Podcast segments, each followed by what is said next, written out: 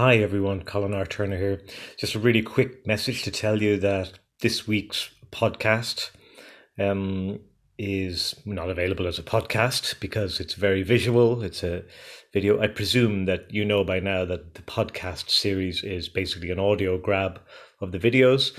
I try to make the uh, videos as audio friendly as I can uh, but in this case, it just wasn't possible because there's a lot of um, visual stuff going on. But I really urge you to go and see it.